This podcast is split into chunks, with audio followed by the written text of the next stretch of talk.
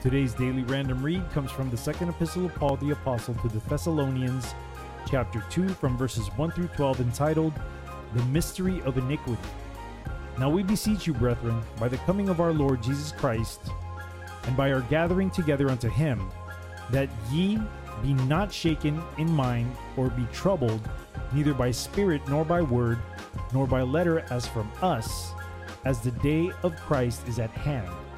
Let no man deceive you by any means, for that day shall not come, except there come a falling away first, and that man of sin be revealed, the son of perdition, who opposeth and exalteth himself above all that is called God, or that is worshipped, so that he as God sitteth in the temple of God, shewing himself that he is God.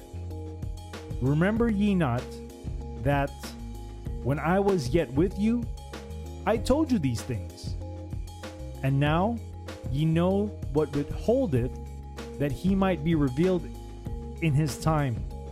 For the mystery of iniquity doth already work, only he who now letteth will let, until he be taken out of the way. And then shall the wicked be revealed, whom the Lord shall consume with the spirit of his mouth and shall destroy with the brightness of his coming.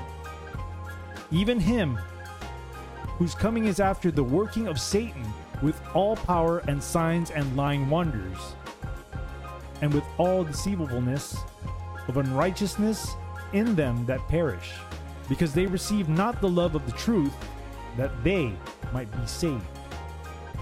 And for this cause God shall send them strong delusion, that they should believe a lie that they all might be damned who believeth not the truth, but had pleasure in unrighteousness.